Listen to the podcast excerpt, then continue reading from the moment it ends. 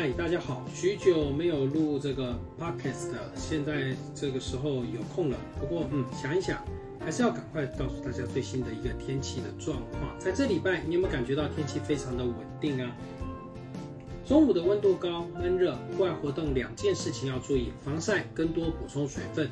那山区的午后阵雨呢，在中部以南的朋友，相对的感受上来说是比较明显。不过现在因为疫情的逐渐的有点缓和之下，有些朋友可能想说去郊外走走，那我就给大家几个建议哦。第一个，山区的部分呢，在白天的时候阳光强，户外活动的时候防晒工作不能少。到了中午的时候呢，午后雷阵雨开始要发展，所以呢，你在山区活动的朋友要特别注意哦，开始要起雾喽。不管你是爬山、行车，能见度开始变差，要注意了。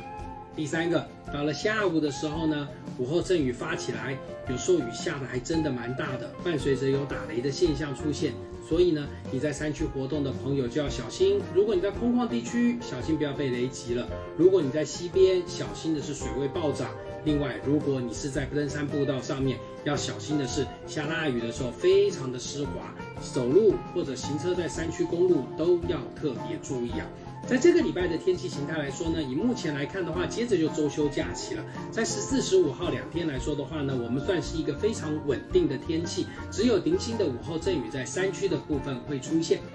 接着呢，到了下个礼拜，目前看来到下周四、下周五之前，也就大约在这个。下周四周五的时候的天气形态来说还算是稳定，不过到了二十号以后，八月二十哦，也就下个礼拜五、礼拜六以后开始，我们就要注意到菲律宾东方，也就是目前在这个关岛到菲律宾之间的菲律宾海上面有没有什么热带扰动的发展？目前的模式预报上面会看到一些东西，不过我们要等到东西真的生出来的时候，当然小婴儿要出生才算得准啊，你不能指着妈妈的肚子说这小婴儿就是陈静心啊，所以就是这个道理。那我们要等到。系统有生出来之后呢，我们再来研判它，说会不会到了二十二、二十三号的时候呢，会影响到我们台湾地区的天气。不过以目前来看的话呢，太平洋高压这么一增强，五到七天左右的一个周期，大家要防晒，要多补充水分。那倒是在南部的朋友，在这礼拜五跟礼拜六的时候呢，会因为早晚有点南风带一些水汽进来，因为菲律宾那边有个小低压减弱，